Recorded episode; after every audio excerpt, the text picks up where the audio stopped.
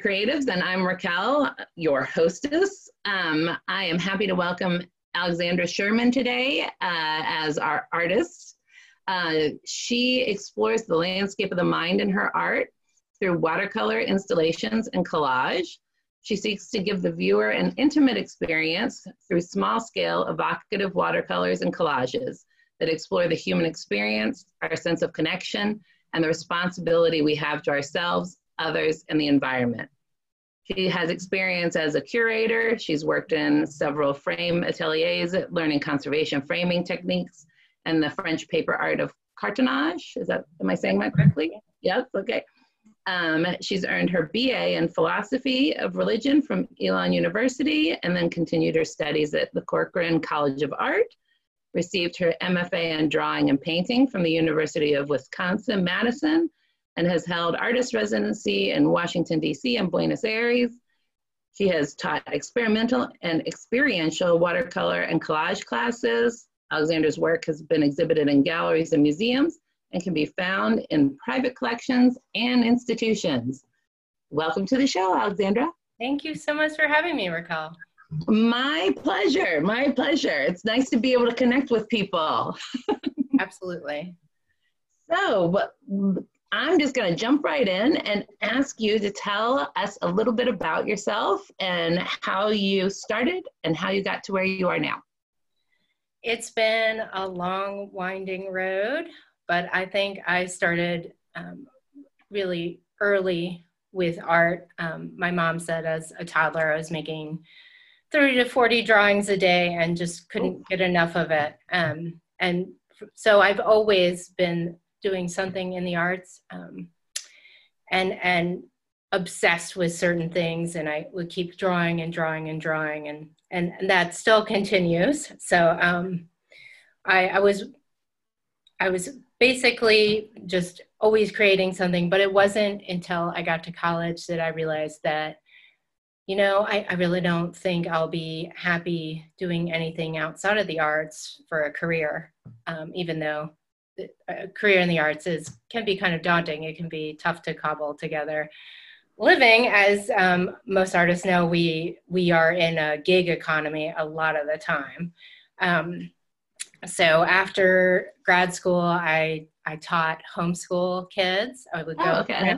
to a circuit of kids and um, I would would teach them art. It was really fun and um, exciting to work with kids. I'd never worked with children before; I'd always been adults, and um, just to explore new things that way. And then I ended up before that I was curating. Um, at Mobil Corporation, they have one of the largest modern art collections, corporate collections, and um, so I was assistant curator there, and that got me more into modern work, which previously um, I, I, grew up in the antiques business. So um, my mother was an antique dealer. And that still is something that really um, interests me. But um, it was this, that curation, uh, assistant curator position was where I got introduced to modern work and um, prints and all sorts of different things that I really hadn't been exposed to before. Um, and so then after the teaching, I ended up working in Washington in a couple different frame ateliers, and mm. that has been amazing because obviously, as a watercolor artist and a collage artist, much of my work is behind glass. So to be able to frame it and construct boxes, and um, you mentioned uh, the cartonnage, which is um, it's actually from the Egyptians. They would build things out of carton and paint and polychrome them, and they'd be beautiful. Um, the French art of cartonnage is building boxes and things like that and covering them in all these gorgeous papers. And they do that with their frames as well. And um, it's funny, I was just thinking because the work I'm doing now, I have little scraps of gold leaf paper that I that the French framer gave to me. Um, it was mm-hmm. a French frame shop. Um, gave to me as scraps because they were too small to use and I had saved them and it's been like 12 years and I'm finally pulling them out and using them. Uh-huh.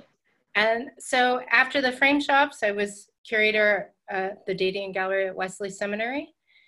And, um, and I've been teaching all along. And then after a time, it, um, I started working, meeting some other artists and really networking, which is something that I wasn't very good at or didn't really realize the necessity of. Um, and things have started to open up, and I've been selling my work more on my own and um, doing working with groups like Femme Fatale and doing markets, and then of course having exhibitions. So that's kind of the long meandering journey.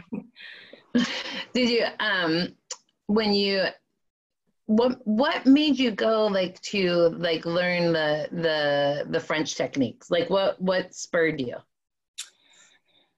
Um I suppose I kind of fell into it. I was working, um, I had an internship at Gold Leaf Studios, mm-hmm. uh, owned by Bill Adair, and he was um, one of the major conservation framers for um, the portrait gallery at one point, and then he opened up his own. And he had the, this the most incredible collection of antique frames, and I learned an incredible amount there.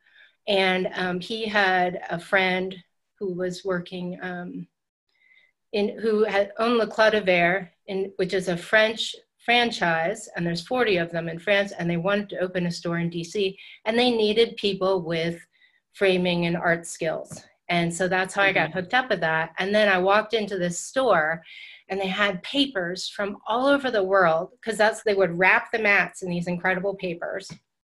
Uh-huh. And it was just this something ignited in me. I was so ex- like all this color, texture, pattern, and it was just this um, complete departure from the white mat and um, mm-hmm.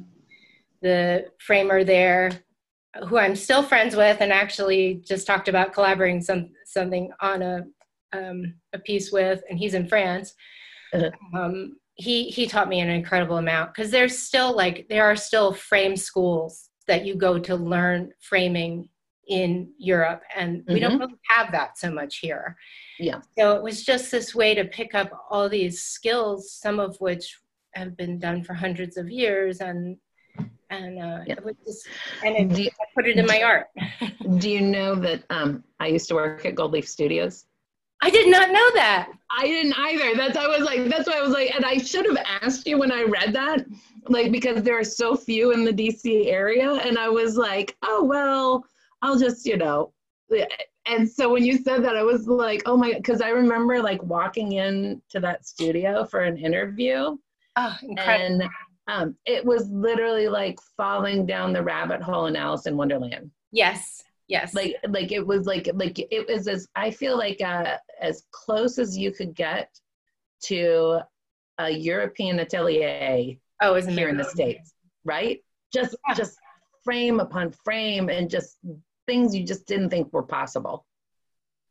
And the way he had them all displayed, and yeah, it was it was a museum of frames. Yeah, absolutely. And, and just how important the frame framing is, and I mean, context is everything. So the frame for art, I think, is quite important. And yeah, it is. Yeah, it really is. It's like it's uh, uh I'm gonna say an unsung hero. Like I always kind of compare it to um, like if you know you're selecting the wedding dress you know that that when it's sometimes it's too much you sometimes it's too much the dress but then when you find the one it's like you are you are you are together. Like it is like nothing's dominant it just works beautifully together. And and it's something that i just didn't really realize um and like it is a genuine art form to find the right frame to find the right matting and all of those things to really make your work sing. Absolutely. And the the skills i gained in learning how to do all that i mean cutting a straight line is takes yeah. a lot of practice so. It does it does absolutely. Um all right so uh, what's the best advice you've ever gotten um, I wrote it down just to remind myself. Uh, it, it, it was really so simple and brilliant in its simplicity. And it's just that not every piece can be your best work. And because uh, I think every artist, every person who's creative struggles with that inner voice that is constantly criticizing you, and you have to tell her to go take a hike quite often. Some days she's less vocal than others, but um, so I, you know, was being very critical of my own work. I had this was at my MFA show actually, and I was so oh this painting isn't it's not good and blah blah, blah. and uh, my friend just said to me, not every piece can be your best piece, and and taking that further is that um, that you have to make a lot of pieces on the way to making something great because it's a it's always this building this these stepping stones and and exploration and if you don't and also if you're not outside of your comfort zone you're mm-hmm. not pushing things and so that idea that you can make a piece that's bad, but there might be some a gem in it that will make the next next piece amazing. So that's something I've just carried with me for years, and um, yeah, that's my best. Yeah, no, I love that because I think like one of the things like I, I feel like the more um, the more I visited museums, you know, and and and looked at art and the such. At some point, because I was trying to, I call it um, collecting twigs for my confidence fire.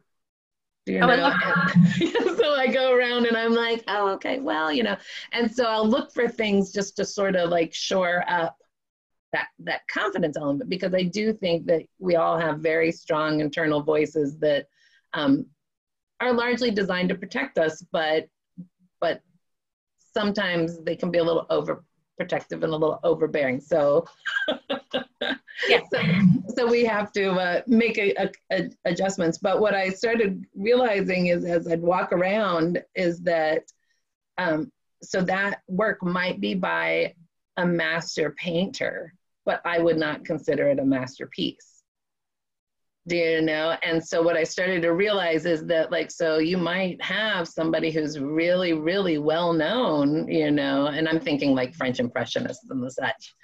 Um, and then you go, oh, well, well, maybe I shouldn't be so critical. I know. I, I, I, saw something at the Phillips collection, and they were showing pieces, um, and I think they were even unfinished pieces. And I was like, oh, these artists would never, ever have let these out of their studios. This is for their private files. And yeah. I thought, oh my goodness, I, I felt I was like, oh, it's just so wrong that they are being shown. Of course, it's wonderful because you get to see the process, but I also felt like it made me uncomfortable because I was right. thinking about if this were the, some of the things that I make that are just yeah not ready to leave. yeah, it's like peeking into somebody's boudoir. Like, yeah, like oh no no. I'm not supposed to see that. I, I thought they must have been turning over in their graves, but yeah, I, I you know it's funny because I sit there and I I think um, it depends on the artist, but I think sometimes I think they must just be laughing, like in the sense like, can you believe somebody bought that? Like that's you know. like that's what I like to think. I like to think like you know when I'm you know in the afterlife uh, that I will be getting a good kick out of everything that's going on. I sure hope so. Anyway. Yeah, let's hope. Let's hope. I have very big plans for a long time. That's right. That's right. Well, you know, I've got yeah, I've got I've got another. I'm hoping 50 years, but we'll see. Um, let's see. Um, what are three things that you think creatives can do today to improve their visibility? Well, I think just getting out there and networking, and whether that's going to other artist shows and seeing what they're doing and connecting with people, or markets, or and anywhere. Um, and I think that also extends to being on Instagram and Facebook and, and things like that because there's so many wonderful artists in the DC area um, mm-hmm. that it's impossible to get to everybody's show that you would like to and i often i have them marked on my calendar and then it you know it slips by and because um, we're just spread out geographically mm-hmm. but it is a tight knit community and um, being able I I love going to these events and talking to people and which is not something i'm naturally um, inclined to do but i've begun to really embrace that and um, and also just connecting yeah i mean you and i met i was picking up a piece for a friend at the at the show you were in and we yeah. just met and hit it off and then so um, I, I, guess i would yeah just by connecting to the yeah. network I do. I think that that whole the like it's I think the whole networking thing it's it applies across the board. Like like people don't want to think about art as a business, so to speak. Do you know what I mean? Like a, yeah. like commercial. But the thing is, is that um, it's just like any any job. People, um, I think, um, when you come to mind for certain things or do you know like you get opportunities because you're out there and you're like because it's such solitary work most often that if you don't get out there how's anybody right. gonna know? Like how are they gonna know what you're doing? You have to show your work and yeah exactly and um I used to enter like a lot of group shows and things like that. And now I'm still doing that. I'm writing more proposals for projects and, and solo exhibitions when I'm ready to do it. But but I am still interested in doing the group ones because it's it's fun because you get to meet other artists mm-hmm. and you also widen your audience because their people come to the show your people come to the show and you all get to meet and yeah. And also i think there's an element of like to do like a um a solo show like is that's a whole different level of work versus being like a part of right. a, of a yeah, show. you're, you're not responsible for you're just you write your artist statement and you give your papers in and and you show up and that's about it but, yeah, yeah, and so I think it's a nice way to kind of balance it out. Like, uh, like I found that I have to have things sort of overlapping, like so that because it, when I first started, like trying to do things, I would have like the goal, and then I'd come to the end of the goal, and then I'd be like, well, what now? And then it would take me, you know, another amount of time to ramp up to get the next goal and and so now i just have them overlapping so that it's like this one's coming to an end this one's starting and and that seems to to work I, yeah i think it's it takes a long time to find a rhythm. And also the opportunities for artists are um, not always on a consistent basis and and you just never know. There's so many moving variables and things but mm-hmm. Mm-hmm. Absolutely, yeah. absolutely. But it's, it's it makes part. it interesting. It's the perfect. If you don't like doing the exact same thing every day, it's the perfect kind of environment. Do you know what I mean? It's like because you can you can reinvent it, you can change it, you can morph it, and uh, and you you know you're obviously at the whim of others, but you know when aren't you? Um, let's see. Do you think that the advice about visibility, do you think it's different between like men and women? Um, I'm not sure. I, I feel like uh, men take advantage of visibility in very different ways than women do.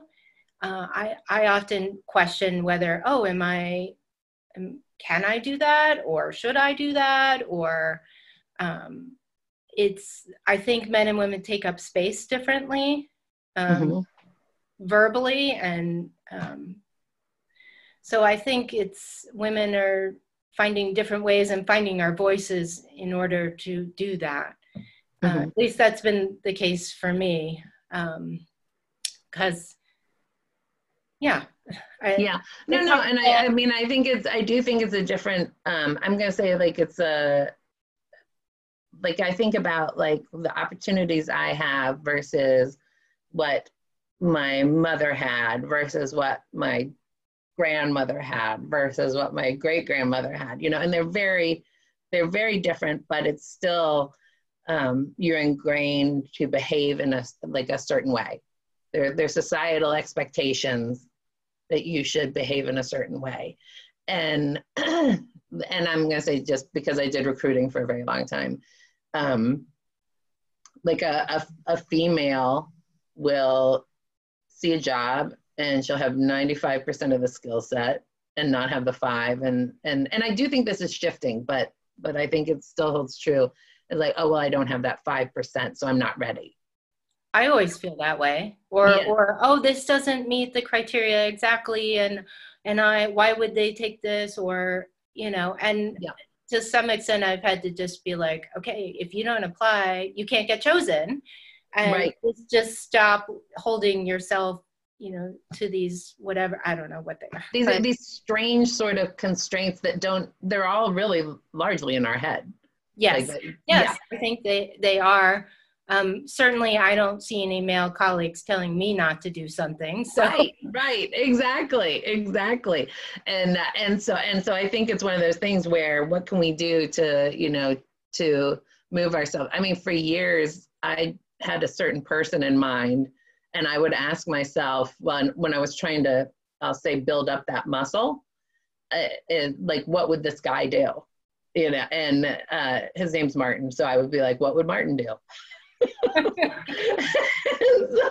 and I'd be like, well, Martin would apply, you know, or Martin would let it go, or you know, and and so because um, I was just like, that person possessed something that I wanted to obtain, but I felt it was just a muscle I needed to exercise. And so so i just modeled him and i probably modeled him for like two years in all honesty. I don't do it anymore. Now i have you know other voices in my head that i like what would so and so do? Um, but it's a i think there is a thing to exercising that muscle and becoming more comfortable. And and being comfortable being in the public space. I find mm-hmm. i find that I feel like being online is very it's i feel very quite vulnerable online sometimes because you mm-hmm. you're in this complete public forum and there's no protections and you're mm-hmm. putting mm-hmm. your uh, your hard work and all everything your heart into it because if yeah. you create art your heart is right there and you're mm-hmm. putting that out for public consumption and for the mo like i'd say you know i i've had very very few bad experiences being out there so it's yeah. It, it's yeah managing fear and expectations and yeah and i do think it's sort of like sort of like recognizing that there's fear but but there's that fear actually has no power. So just walk past it. Do you know what i mean? Like if you can just get yourself to walk past it like it doesn't have arms it can't reach out and grab you. Just just walk on past you know? And and until because i do think that's the thing is that um, we try to protect ourselves you know and but it can be limiting. And um and I, I don't think i've really had knock on wood i haven't had any really bad you know experience. I found the majority of people out there are just really pleasant you know human yes. beings. Yeah. Yeah. Um all right let's see uh because we're starting to uh get close to time. So who is your favorite contemporary female artist and why? Um, I have been looking at Kara Walker a lot. And uh, I think I, I was in London in January and I saw her Fons Americanus at the Tate Britain, and it was just magnificent. It's huge monument. I mean, monumental is the right word. Mm-hmm. And um, I, I, was reading a curator's statement about it. Not only could it be seen and but it could also be heard because she had incorporated water into it.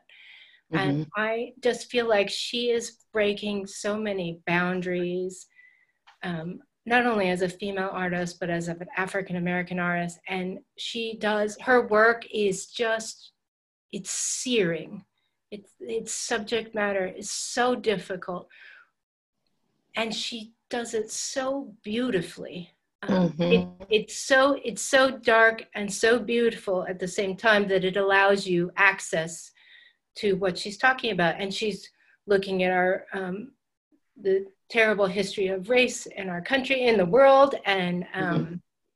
comparing and working in incredible amounts of art history. And uh, she's just so smart, and she seems to be able to do anything she sets her mind to. She's done the paper silhouettes, which are which is her major big first thing, um, which I just find gorgeous. Um, and and then she's film and sculpture, and I, it's just she she draws, she paints. She's just amazing. I think she, she's she's the true uh, Renaissance woman.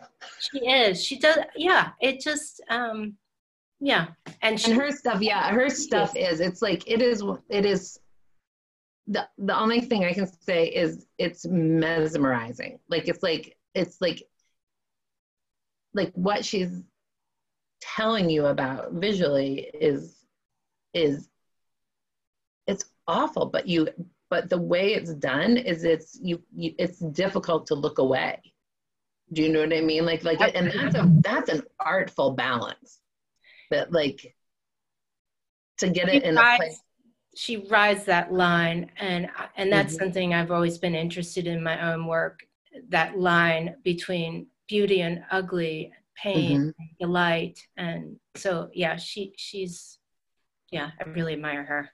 Yeah yeah. All right good one. I like that one. Um let me ask you is there anything that i should have asked you but i didn't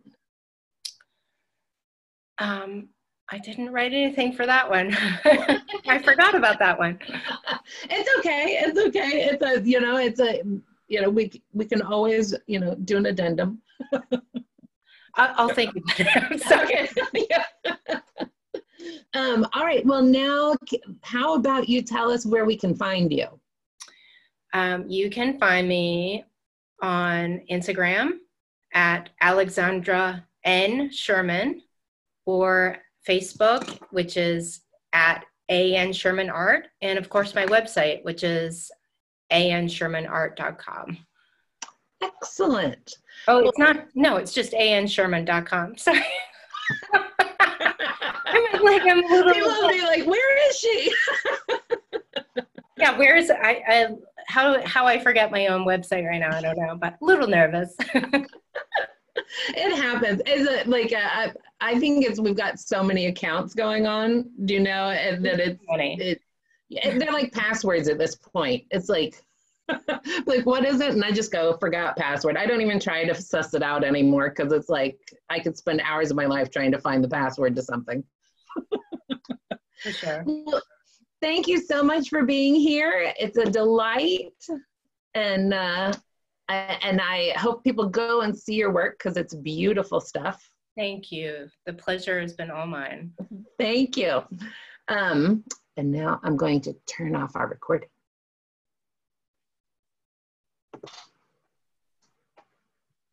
Yes, I want to record to the cloud. All right, so you should see a little red light that says we're recording somewhere up in the top, probably. Yes, there it is. Okay. Um, all right, so let me get my little tablet going here. All right, so I'm gonna do the introduction and then I'll come to you. Okay. All right. Welcome everyone. Uh, this is Pure Fire Creatives and I'm Raquel, your hostess. Um, I am happy to welcome Alexandra Sherman today uh, as our artist. Uh, she explores the landscape of the mind in her art through watercolor installations and collage. She seeks to give the viewer an intimate experience through small scale evocative watercolors and collages that explore the human experience, our sense of connection, and the responsibility we have to ourselves, others, and the environment.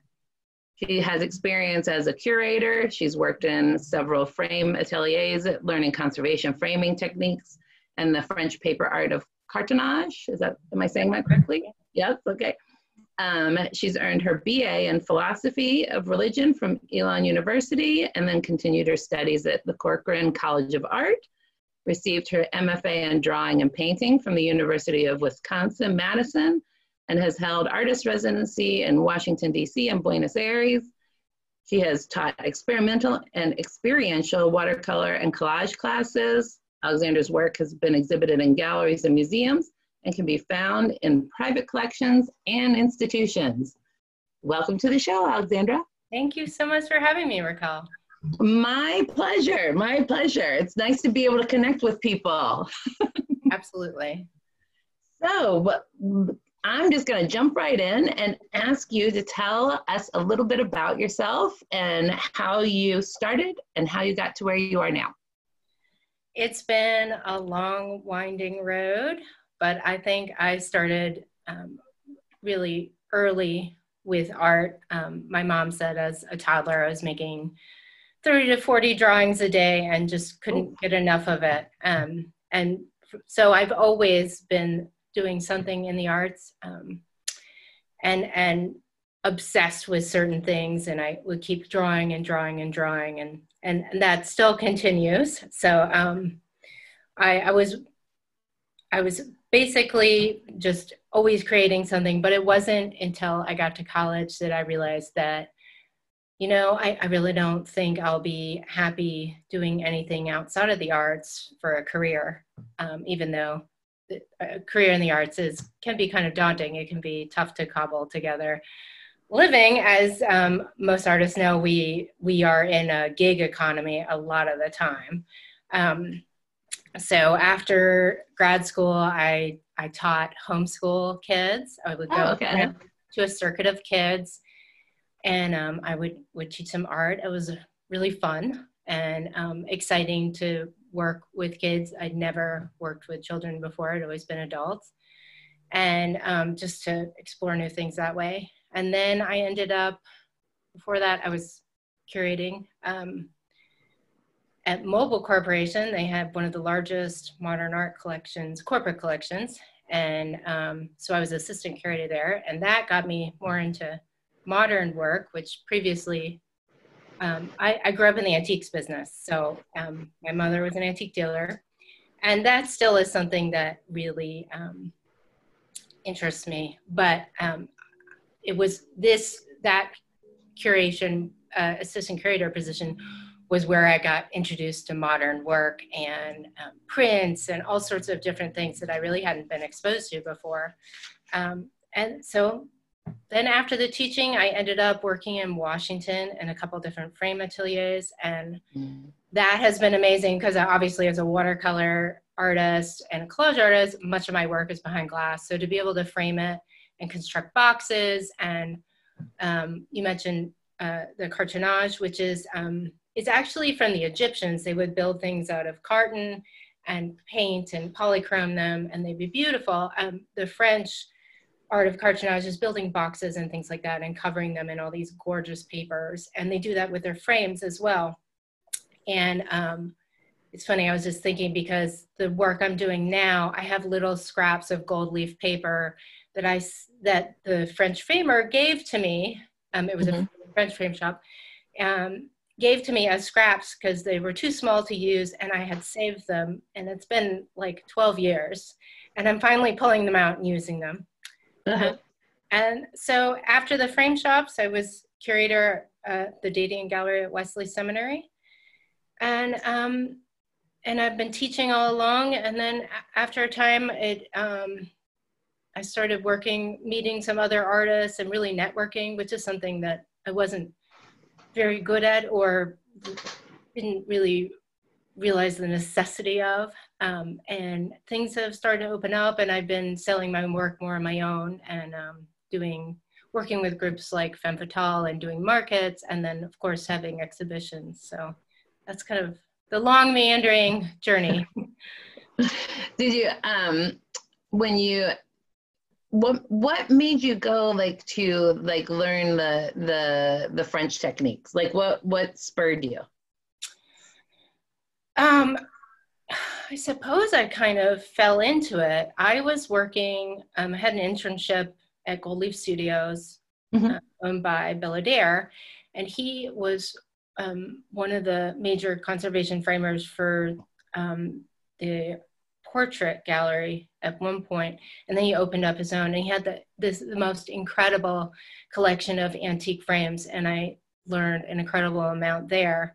And um, he had a friend who was working um, in, who had owned Le Verre, in, which is a French franchise, and there's 40 of them in France, and they wanted to open a store in DC, and they needed people with framing and art skills. And so that's how I got mm-hmm. hooked up with that. And then I walked into this store and they had papers from all over the world because that's they would wrap the mats in these incredible papers. Uh-huh. And it was just this something ignited in me. I was so like all this color, texture, pattern, and it was just this um, complete departure from the white mat. And um, mm-hmm. the framer there who I'm still friends with and actually just talked about collaborating some something on a um, a piece with, and he's in France. Uh-huh. Um, he he taught me an incredible amount because there's still like there are still frame schools that you go to learn framing in Europe, and we mm-hmm. don't really have that so much here. Yeah. So it was just this way to pick up all these skills, some of which have been done for hundreds of years, and and uh, yeah. it just, and it, you, I put it in my art. do you know that um, I used to work at Gold Leaf Studios? I did not know that. I didn't either. That's I was like, that's why I was like, and I should have asked you when I read that, like because there are so few in the DC area, and I was like, oh well, I'll just you know. And so when you said that, I was like, oh my, because I remember like walking in to that studio for an interview. Oh, incredible. And um, it was literally like falling down the rabbit hole in Alice in Wonderland. Yes, yes. Like, like it was like, like it was as I feel like uh, as close as you could get to a European atelier. Oh, isn't here in the states, right? Just, yeah. just frame upon frame, and just things you just didn't think were possible and the way he had them all displayed and yeah it was it was a museum of frames. Yeah absolutely. And, and, just how important the frame framing is. And i mean context is everything. So the frame for art i think is quite important and yeah. it is. Yeah it really is. It's like it's uh, uh i'm gonna say an unsung hero. Like i always kind of compare it to um like if you know you're selecting the wedding dress you know that that when it's sometimes it's too much you sometimes it's too much the dress but then when you find the one it's like you are you are you are together. Like it is like nothing's dominant it just works beautifully together. And and it's something that i just didn't really realize um and like it is a genuine art form to find the right frame to find the right matting and all of those things to really make your work sing. Absolutely. And the the skills i gained in learning how to do all that i mean cutting a straight line is takes yeah. a lot of practice so. It does. It does. Absolutely. Um all right. So uh, what's the best advice you've ever gotten um, I wrote it down just to remind myself. Uh, it, it, it was really so simple and brilliant in its simplicity. And it's just that not every piece can be your best work. And because uh, I think every artist, every person who's creative struggles with that inner voice that is constantly criticizing you, and you have to tell her to go take a hike quite often some days she's less vocal than others, but um, so I, you know, was being very critical of my own work. I had this was at my MFA show actually, and I was so oh this painting isn't it's not good and blah blah, blah. and uh, my friend just said to me, not every piece can be your best piece, and and taking that further is that. Um, that you have to make a lot of pieces on the way to making something great because it's a it's always this building this these stepping stones and and exploration. And if you don't and also if you're not outside of your comfort zone you're mm-hmm. not pushing things. And so that idea that you can make a piece that's bad but there might be some a gem in it that will make the next next piece amazing. So that's something i've just carried with me for years. And um, yeah that's my best yeah no i love that because i think like one of the things like i, I feel like the more um the more i visited museums you know and and, and looked at art and the such at some point because i was trying to i call it um collecting twigs for my confidence fire. Do you oh, know? I so I go around and I'm like, oh, okay, well, you know, and so I'll look for things just to sort of like shore up that that confidence element because I do think that we all have very strong internal voices that um, are largely designed to protect us, but but sometimes they can be a little overprotective and a little overbearing. So, yeah. so, so, we have to uh, make a, a, a adjustments. But what I started realizing is as I'd walk around is that um, so that work might be by a master painter, but I would not consider it a masterpiece. Do you know? And so what i started to realize is that like so you might have somebody who's really really well known you know and i'm thinking like french impressionists and the such. Um, and then you go oh well well maybe i shouldn't be so critical. I know I, I I saw something at the Phillips collection and they were showing pieces, um, and I think they were even unfinished pieces. And I was like, oh, these artists would never, ever have let these out of their studios. This is for their private files. And yeah. I thought, oh my goodness, I, I felt, I was like, oh, it's just so wrong that they are being shown. Of course, it's wonderful because you get to see the process, but I also felt like it made me uncomfortable because I was right. thinking about if this were the, some of the things that I make that are just yeah not ready to leave. yeah, it's like peeking into somebody's boudoir. Like, yeah, I'm like oh no no. I'm not supposed to see that. I, I thought they must have been turning over in their graves, but yeah, I, I you know it's funny because I sit there and I I think um, it depends on the artist, but I think sometimes I think they must just be laughing, like in the sense, like, can you believe somebody bought that? Like that's you know. like that's what I like to think. I like to think like you know when I'm you know in the afterlife uh, that I will be getting a good kick out of everything that's going on. I sure hope so. Anyway. Yeah, let's hope. Let's hope. I have very big plans for a very long time. That's right. That's right. Well, you know, I've got yeah, I've got I've got another. I'm hoping 50 years, but we'll see. Um, let's see. Um, what are three things that you think creatives can do today to improve their visibility?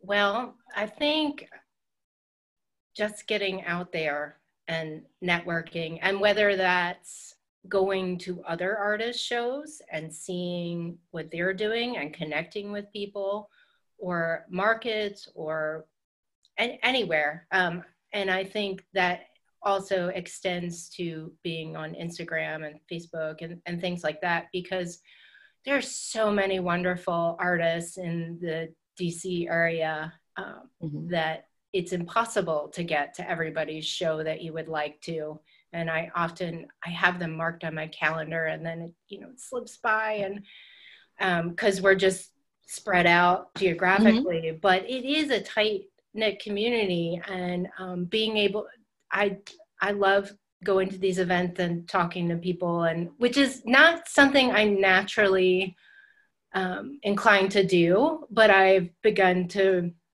really embrace that, and um, and also just connecting yeah, I mean, you and I met. I was picking up a piece for a friend at the at the show you were in, and we yeah. just met and hit it off. And then, so um, I, I, guess I would, yeah, just by connecting to the yeah, network. I do. I think that that whole the like it's. I think the whole networking thing. It's it applies across the board. Like like people don't want to think about art as a business, so to speak. Do you know what I mean? Like yeah. like commercial. But the thing is, is that um, it's just like any any job. People, um, I think, um, when you come to mind for certain things, or do you know, like you get opportunities because you're out there, and you're like, because it's such solitary work most often that if you don't get out there, how's anybody right. gonna know? Like how are they gonna know what you're doing? You have to show your work and yeah, exactly. And um, I used to enter like a lot of group shows and things like that. And now I'm still doing that. I'm writing more proposals for projects and and solo exhibitions when I'm ready to do it. But but I am still interested in doing the group ones because it's it's fun because you get to meet other artists mm-hmm. and you also widen your audience because their people come to the show your people come to the show and you all get to meet and yeah. And also i think there's an element of like to do like a um a solo show like is that's a whole different level of work versus being like a part of right. a, of a yeah, show. you're, you're not responsible for you're just you write your artist statement and you give your papers in and and you show up and that's about it yeah yeah and so i think it's a nice way to kind of balance it out like uh like i found that i have to have things sort of overlapping like so that because it when i first started like trying to do things i would have like the goal and then i'd come to the end of the goal and then I'd be like, well, what now? And then it would take me, you know, another amount of time to ramp up to get the next goal. And and so now I just have them overlapping so that it's like this one's coming to an end, this one's starting, and and that seems to to work. I, yeah, I think it's it takes a long time to find a rhythm, and also the opportunities for artists are um, not always on a consistent basis and and you just never know there's so many moving variables and things but mm-hmm.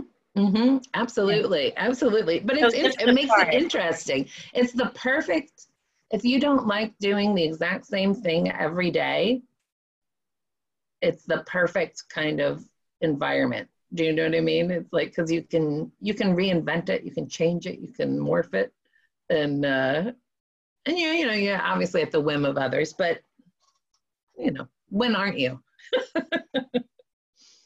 um let's see do you think that the advice about visibility do you think it's different between like men and women um i'm not sure i i feel like uh, men take advantage of visibility in very different ways than women do uh, I, I often question whether, oh, am I, am, can I do that? Or should I do that? Or um, it's, I think men and women take up space differently um, mm-hmm. verbally. And um, so I think it's women are finding different ways and finding our voices in order to do that. Uh, mm-hmm. Uh, at least that's been the case for me. Because um, yeah I, yeah no no and I, I mean i think it's i do think it's a different um i'm gonna say like it's a like i think about like the opportunities i have versus what my mother had versus what my grandmother had versus what my great grandmother had you know and they're very they're very different but it's still um, you're ingrained to behave in a like a certain way there, there's societal expectations that you should behave in a certain way. And and I'm gonna say just because I did recruiting for a very long time, um, like a, a, a female will see a job and she'll have 95% of the skill set and not have the five and and and I do think this is shifting, but but I think it still holds true. It's like, oh well, I don't have that five percent, so I'm not ready. I always feel that way. Or yeah. or oh this doesn't meet the criteria exactly and and I why would they take this or you know and yeah. To some extent I've had to just be like okay if you don't apply you can't get chosen and right. just stop holding yourself you know to these whatever I don't know what they are. These but, are these strange sort of constraints that don't they're all really largely in our head. Yes. Like, yes, yeah. I think they they are um, certainly I don't see any male colleagues telling me not to do something. So. Right, right, exactly, exactly, and and so and so I think it's one of those things where what can we do to you know to move ourselves? I mean, for years I had a certain person in mind, and I would ask myself when when I was trying to I'll say build up that muscle, uh, like what would this guy do? You know, and uh, his name's Martin, so I would be like, what would Martin do? And, so, and I'd be like, well, Martin would apply, you know, or Martin would let it go, or you know, and and so um, because I was just like, that person possessed something that I wanted to obtain, but I felt it was just a muscle I needed to exercise. And so so I just modeled him and I probably modeled him for like 2 years in all honesty. I don't do it anymore. Now I have, you know, other voices in my head that I like what would so and so do.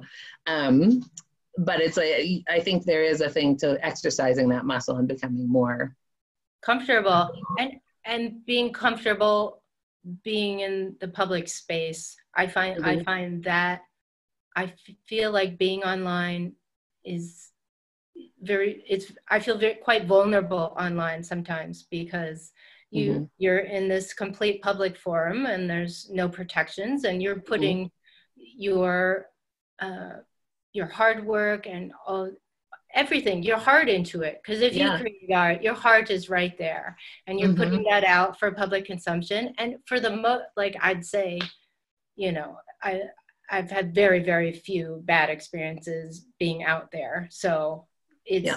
It, it's yeah managing fear and expectations and yeah and i do think it's sort of like sort of like recognizing that there's fear but but there's that fear actually has no power. So just walk past it. Do you know what I mean? Like if you can just get yourself to walk past it, like it doesn't have arms, it can't reach out and grab you. Just just walk on past, you know? And and until because I do think that's the thing is that um, we try to protect ourselves, you know, and but it can be limiting. And um, and I, I don't think I've really had knock on wood, I haven't had any really bad you know experience. I found the majority of people out there are just really pleasant you know human yes. beings. Yeah. Yeah.